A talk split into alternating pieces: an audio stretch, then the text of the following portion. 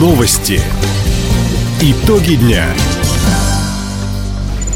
Итоги четверга подводит служба информации. У микрофона Дина Экшапосхова. Здравствуйте. В этом выпуске. Полпред президента на Дальнем Востоке возьмет на особый контроль обращения жителей региона. Ко дню основания Хабаровска сдадут жилые дома, площадь и детский сад. В краевом центре открывают велосезон. Об этом и не только, более подробно.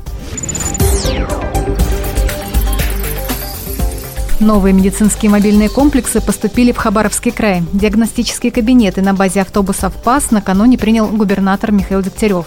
Как отметил глава региона, машины войдут в состав автопоездов здоровья. Мобильные поликлиники поступят в распоряжение Троицкой и Ванинской районных больниц, территориально-диагностический центр Комсомольска и Хабаровский центр Вивея.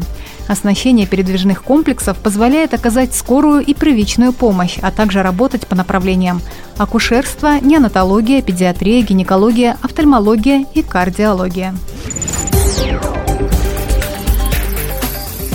Депутаты парламента региона оценили работу губернатора и правительства края за минувший год. Накануне с отчетом перед народными избранниками выступил Михаил Дегтярев.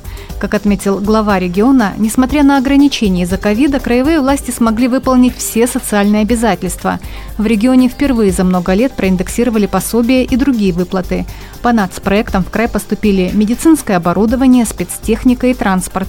Возводили объекты образования и здравоохранения.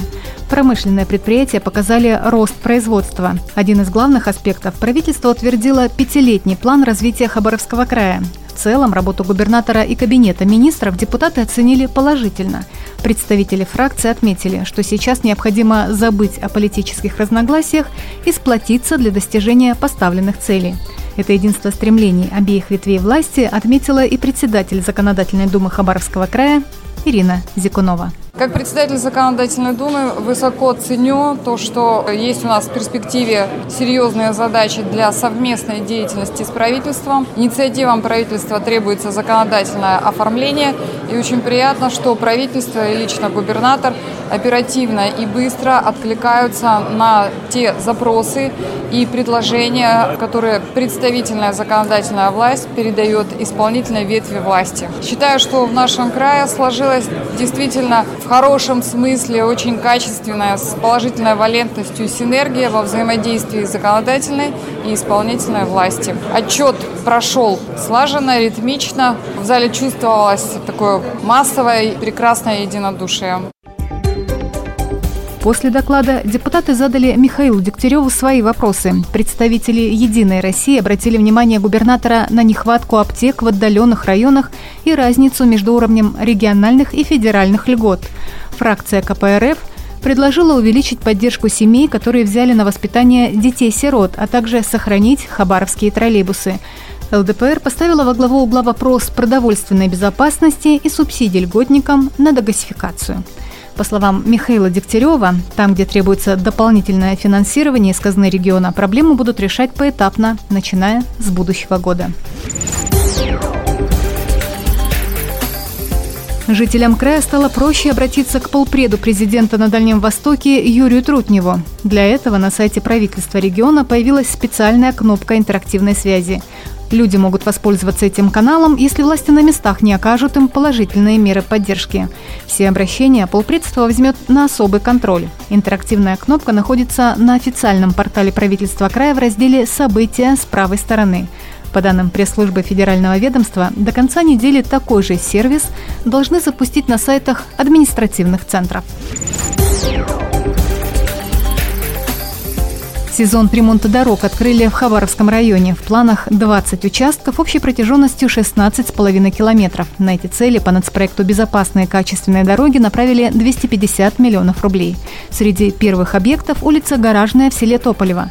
Как отметили в региональном Минтрансе, трассы выбирали с учетом их социальной значимости. Это дороги к учреждениям образования, культуры и здравоохранения. Кроме того, специалисты администрации района и представители дирекции по дорожному строительству «Дальний Восток» определили участки, которые восстановят по гарантийным обязательствам. Ко дню города в этом году в Хабаровске сдадут более 40 объектов. Это и жилые дома, и обновленные дворы и скверы – Так, в мае установят новые спортивные комплексы в лицее «Вектор», гимназии номер один и 43-й школе. К 164-й годовщине Краевого центра также приурочили ввод двух домов, которые сдали в начале года. Летом планируют завершить еще четыре здания в жилом комплексе «Березки».